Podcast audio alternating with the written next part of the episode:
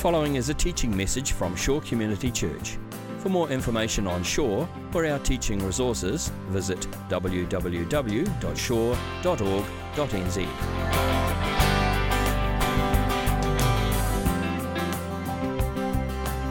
The next day, Agrippa and Bernice came with great pomp and entered the audience room with the high ranking military officers and the prominent men of the city.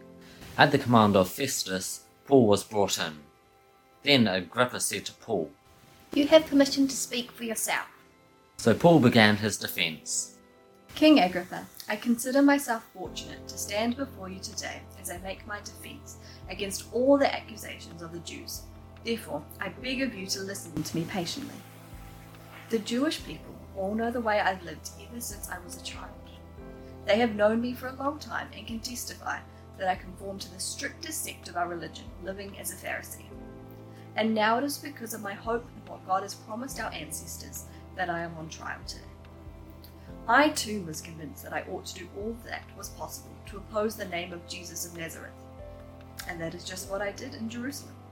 I put many of the Lord's people in prison. Many a time I went from one synagogue to another to have them punished. I was so obsessed with persecuting them that I even hunted them down in foreign cities.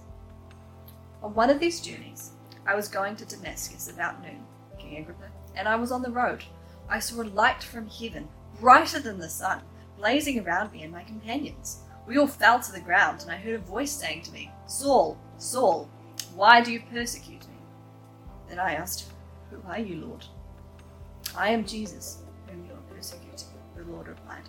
Now get up, stand on your feet. I have appeared to you to appoint you as a servant and as a witness of what you have seen and will see of me. I will rescue you from your own people and from the Gentiles. I am sending you to them to open their eyes and turn them from, from darkness to light, so that they may receive forgiveness of sins. So then, King Agrippa, I was not disobedient to the vision from heaven, first to those in Damascus, then to those in Jerusalem and all Judea, and then to the Gentiles. I preached that they should repent and turn to God. That is why some Jews seized me in the temple courts and tried to kill me. My God has helped me to this very day. So I stand here and testify.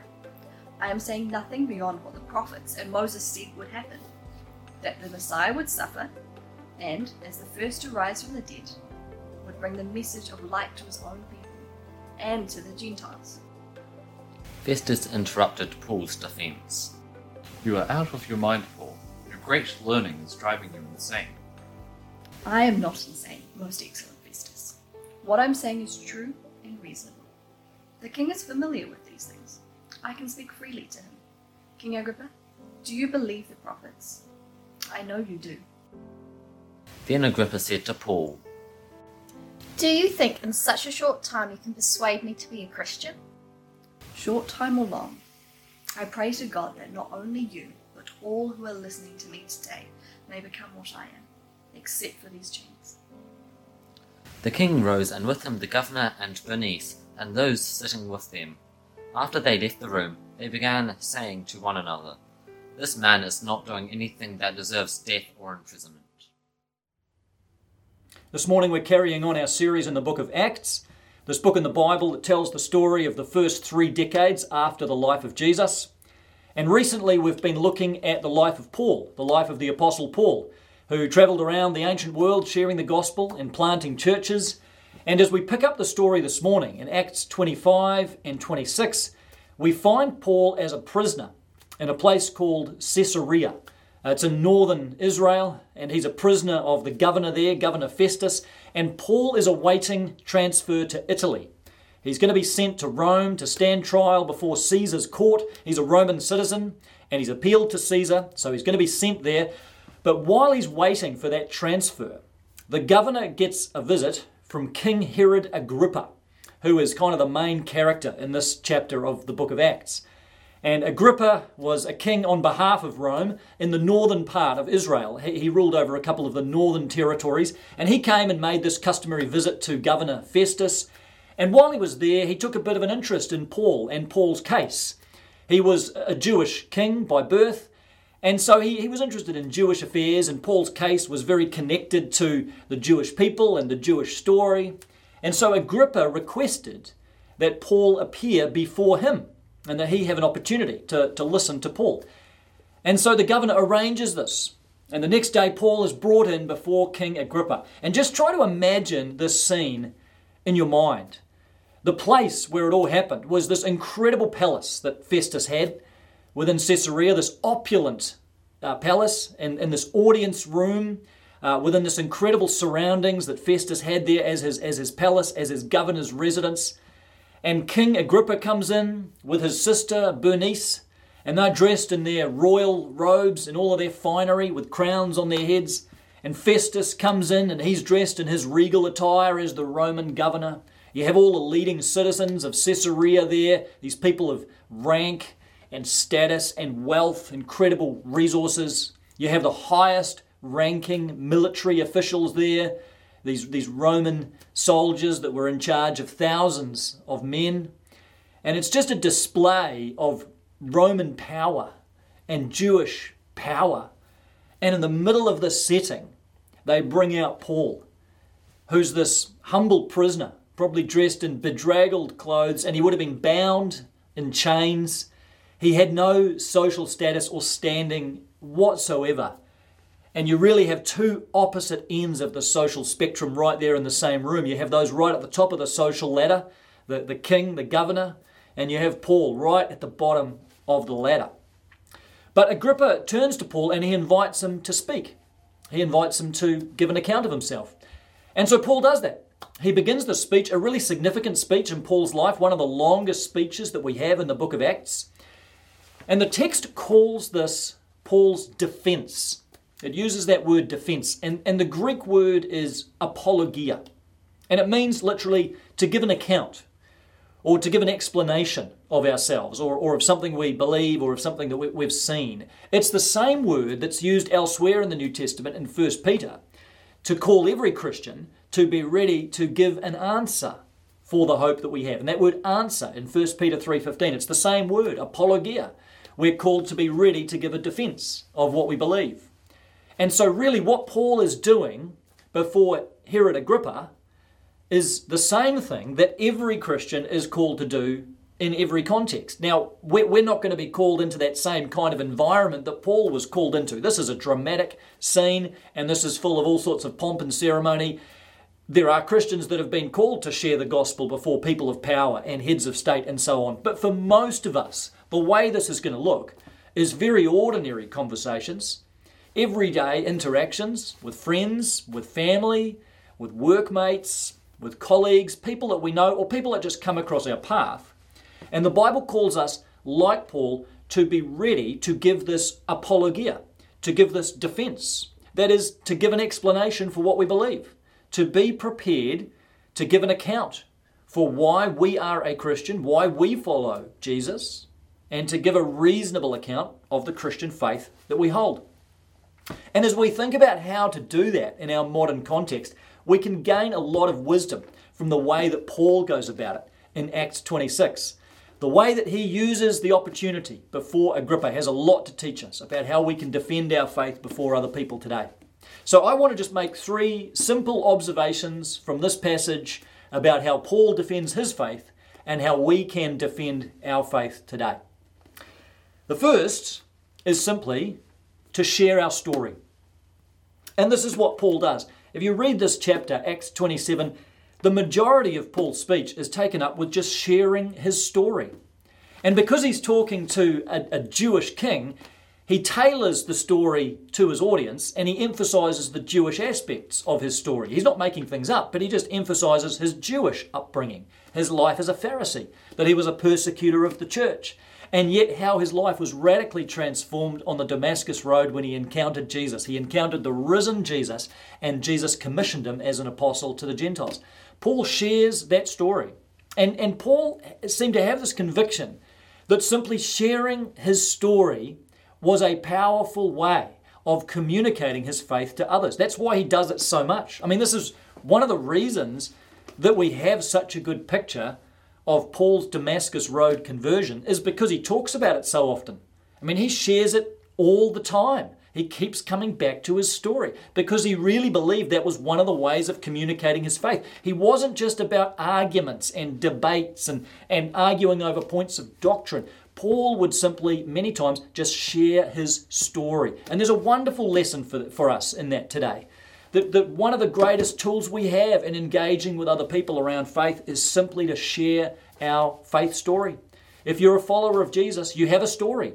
You might not feel like you do, you might not feel like it's a very good story, but it's a story. It's a story about the grace of God and what your life was like before you knew Jesus and why you decided to become a follower of Jesus and the difference that God has made in your life. That, that's your story. And never underestimate the power that story might have in the life of another person.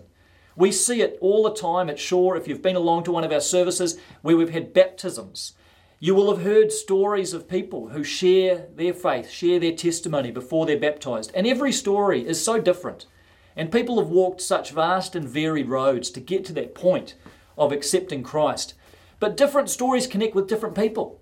And people will relate to different things people say. And, and someone will be encouraged by hearing someone's story and, and they'll be encouraged to take a faith step themselves, maybe towards baptism or, or growing in their relationship with God, or maybe even accepting Christ themselves. We can be encouraged, we can be stirred, we can be inspired by hearing the stories of others. Chelsea's going to share her story at the end of this message. You'll get a chance to hear another person's story, a testimony of faith that can encourage you. But you've got a story if you're a Christian, and be willing to share it as the opportunity comes up in conversation. If there is the opportunity, share a bit of your story, share a bit of your testimony. It's, it's not threatening, it's not something people can argue with, argue against, because it's simply your life, your experience, and your account of what God has done in your life. So be willing and be prepared to share your story. Now, the second thing that Paul does in this passage is he shares Jesus' story. And there's a movement here as you read this chapter from Paul's story to Jesus' story. And again, as Paul starts talking about Jesus, he emphasizes the Jewish aspects of Jesus that are particularly relevant to King Agrippa. He talks about Jesus as the fulfillment of Jewish prophecy. He talks about him as the Jewish Messiah who was prophesied and, and, who had to suffer and then be raised again. And Paul says these things because he knows that Agrippa has that Jewish background. And so, as we talk to people, there comes a point where we need to be willing to talk to people about Jesus. And Paul would do this, whoever he was talking to. And wherever he was, he would share his story, but he would find a way to talk about Jesus. And we need to be brave enough and courageous enough to do the same. Because we can talk about Christian values in general, and that's good, but there are many religions who share our values and general Christian morals. And we can talk generally about the notion of God, and that's good, but again, there are many people, many religions that, that share a general understanding of God. It's when we get down to talking about Jesus that the rubber really hits the road. Because Jesus is the uniqueness of the Christian faith. He is the cornerstone of the Christian faith. And so our task is to engage people around this question of who do you say Jesus is? And that is a fascinating conversation to have. If we can be brave enough, if we can be bold enough to have it, it is a fascinating conversation to have with people to talk through who is Jesus? What is his identity? Who did he claim to be? I had a conversation like this with someone not too long ago, and they were asking about who I thought Jesus was, and they were trying to work this out for themselves. And I find in those conversations, I often reach for C.S. Lewis. Not literally one of his books, but I've got in my mind those three categories that C.S. Lewis talked about, three options of who Jesus could have been. And he says either Jesus claimed to be the Son of God but he knew that he wasn't, in which case he's a liar. Or he claimed to be the Son of God and he really thought he was, but he wasn't, in which case he's a lunatic. Or he claimed to be the Son of God and he was, in which case he is the Lord and we should worship him. And I found that a really clear and simple way of presenting the options to people of who Jesus could be. And the great thing is, it gives people the dignity of choice. You're not forcing one view on them. You're saying everyone has to decide for themselves who Jesus is on the basis of what he said about himself. But what I do love about the way Lewis frames things is that he makes it quite clear there is no option to simply write Jesus off as a good moral teacher. And still today, a lot of people want to do that. A lot of people want to dismiss Jesus as a moral teacher and they appreciate the values, they appreciate perhaps the morals that he taught, but we don't want any of that God stuff. We don't want any of these claims that he was the Son of God. And C.S. Lewis points out Jesus never left that option available to us. That is off the table because Jesus said things no moral philosopher would say. He said things like, I am the way, the truth, and the life. No one comes to the Father but through me. That's not claiming to be a good moral philosopher. That is claiming to be the Son of God. That is claiming to be the equivalent of God Himself. So you're going to have to place Jesus in a different category. You're going to have to do something with those audacious words that He said. And that is a way of, of helping bring people to that point of deciding for themselves who Jesus is. So we need to be willing to engage people around that question. And it's, it's a fascinating conversation. It can even be an enjoyable conversation to have with people going back and forth around what Jesus said and the options for understanding and thinking through his identity and ultimately his purpose in our lives. So, we need to be willing to share our story. We need to be willing to share the Jesus story. And then finally, and this is so masterful what Paul does here, we need to be willing to connect with the person's story, the person that we're talking to. Now, look what Paul does here in Acts chapter 26. He gets towards the end of his message and he makes this direct appeal to Agrippa. He says in verse 27 King Agrippa, do you believe the prophets? I know you do. And he's, he's really looking directly at him at this point and appealing to his heart, appealing to him to have faith in Christ. And here's Agrippa's response in verse 28. Then Agrippa said to Paul, Do you think that in such a short time you can persuade me to be a Christian? Now, some older translations of the Bible, like the King James Version, have translated this verse a bit differently. They've translated it as, You have almost persuaded me to become a Christian. As if Agrippa is saying, I'm, I'm almost there, Paul. You've, you've almost convinced me. And some overzealous Christians, I think, have seized upon this as, as evidence that Paul almost got Agrippa across the line there. But the reality is, that's not really what Agrippa is saying here. This is a much more negative, even derogatory comment that he's making. He, he's dismissing Paul out of hand. He's saying, Paul, do you really think that in the short time I've seen you, you're going to convince me to become a Christian? And the implied answer is no. He's not interested. He's brushing Paul off. And all of Agrippa's ego and pride is just not interested in what Paul's got to say. It's a very negative response. And yet Paul perseveres. And in verse 29, he says, Short time or long, I pray to God that not only you, but all who are listening to me may become what I am, except for these chains. It's a great example of Paul speaking to this man, and Paul doesn't care that he's a king. Paul doesn't care that Agrippa is a dignitary. He doesn't care that he's a VIP. He doesn't care about his status and his power and his means. He just sees him as a human being who needs a savior and Paul appeals to him on that basis. Paul had a way of looking past all the trappings of wealth and success and whoever else he was talking to and just seeing that he was addressing someone who was a sinner in need of a savior. This is how we've got to see people. You know, we can be intimidated by people.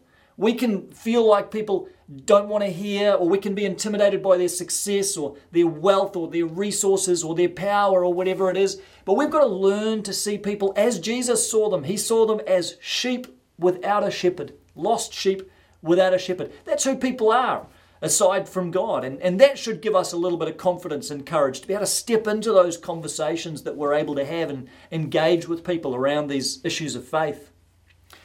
And so, our calling is to give people those opportunities when the moment is right, to give people those opportunities to respond to Jesus. There are those times, there are those moments when, when people are ready and people are open, and we can invite them to accept Christ and give their life to Jesus. Often there are many, many links in the chain in someone's journey of coming to faith, and you may be just one of those links in a chain. You don't know exactly how this person's going to respond, and, and many times, most times, they may not accept what you're saying. Agrippa didn't accept hear what Paul was saying. Paul was taken out of that room, and nothing had really changed for him or for King Agrippa. But Paul was faithful. He was faithful to the task that God had given him to, to share that invitation and then leave the rest to God. Leave God to, to, to work in Agrippa's heart as God wanted to and leave that choice up to the king. But Paul was still faithful in putting that invitation out there. And God calls us to have the boldness that when that moment arises and when hearts are open, to invite people to respond to that offer of eternal life that Jesus gives to every one of us. And you might be in that space this morning where you're listening to this, this message and maybe your heart is open and, and you're ready. Perhaps it's been a long journey for you getting to this point, and there's been many links in your chain along the way. But maybe as you, you're here today, you sense that this is the final link in the chain, and you're ready and, and you're willing to take that step into God's family, take that step into relationship with Jesus for yourself. And if that's you, I'm going to pray a prayer in a moment that can lead you in making that commitment and beginning that relationship, I invite you to pray that prayer along with me. Maybe you're someone who has had a background in church or you've had a faith in the past and it's been real for you at some time, but you've just drifted away and you've wandered away from it. But today you've got that sense that God is tugging on your heart and He's calling you back. He's like a loving father calling you home, and He's not there to judge you and condemn you and lecture you. He is there to wrap his arms around you and welcome you home. And I want to encourage you, if you're ready to take that step home, maybe that first step home, back into your Heavenly Father's arms today and recommit your life to Jesus. There's nothing more that needs to happen for you to make that commitment. Everything that needs to have been done has already been done by Jesus through his life, his death, his resurrection. Now the response is up to you. As we finish this morning, before I pray, let me just share a story with you that was shared to me by a guy in our church. He shared with me about a time when he was a teenager down in Christchurch. And he was painting one day. He was painting a picture of Cave Rock, which is just outside of Christchurch. And as he was painting, a local pastor walked by him and tried to strike up conversation with him, tried to engage him in conversation, asked him if he was painting Cave Rock. But this guy, as a teenager, just dismissed the guy out of hand, just responded pretty rudely to him and kind of got rid of him. He wasn't interested in talking to him.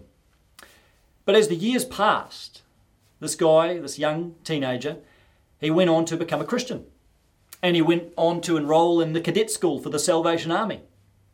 And one day, he was in his room at the school and he was going through some old things and he found that old painting that he'd done of Cave Rock. And then a thought occurred to him. And he went downstairs into the principal's office and he gave the painting to the principal. He showed it to him and he said, Do you recognize this? And the principal looked at him with that look of recognition and said, Could that really be you? And it turns out that that principal was the same pastor who had walked past this teenager years ago while he was painting and years later now, God had brought those two back together with this young man having become a Christian and this pastor, the principal of the very same school. And that young man went up to his room that day and he wrote out a short prayer reflecting on that experience. He said, Lord, help me to be but a link in a chain of events that you are forging to bring men to Christ. And that's all God's asking us to be a link in the chain, just one step in someone else's journey that might point them toward faith in Jesus. Let's be willing to do that. Let's be willing to share our story as the opportunity arises to do that. Let's be willing to share Jesus' story and part of the biblical story with others as, as the moment comes up. And let's be willing to give that invitation and call people to respond to the gift of eternal life that Jesus offers. Let me pray. And I want to invite you that if you're ready to take that step towards Jesus today, I want to invite you to pray along with me as I say this prayer. Let's pray together. Lord Jesus, I come to you today just as I am. I can't hide anything from you. You know me inside out. God, you created me and you love me. But I acknowledge today, God, that I've fallen a long way from who you've created me to be, that there is sin in my life, that I've done wrong, and I've thought wrong things, and I've wandered away from you and just forged my own path. And God, today I want to say that I'm sorry. I want to own up to that sin and confess that to you. But I thank you, Jesus, that you have died to pay the price for all the sin in my life, to make it possible for me to step into a relationship with you and be reconciled to you, God. And so today I want to do that. Today I receive your gift of forgiveness for all of my sin, past, present, and future. Today I accept your offer of eternal life. Today I step into your family and I ask you to begin that relationship with me. I ask you now to come and live within me by your Holy Spirit and to give me that new life that you've promised me. Thank you, God, that even now, as I've prayed this prayer with an open heart to you, you have worked in my heart and made me your son or your daughter. Thank you for this incredible gift, and I want to step forward from here with you, hand in hand with you, as my Heavenly Father. Thank you, God, for the gift of eternal life that you've given me through Jesus. Amen. This has been a teaching message from Shore Community Church. For more of our teaching resources, or to donate to our teaching resource ministry, or for more information on Shore Community Church, visit www.shore.org.nz. Alternatively, you can email office at shore.org.nz or phone 09 415 0455. Thank you for listening.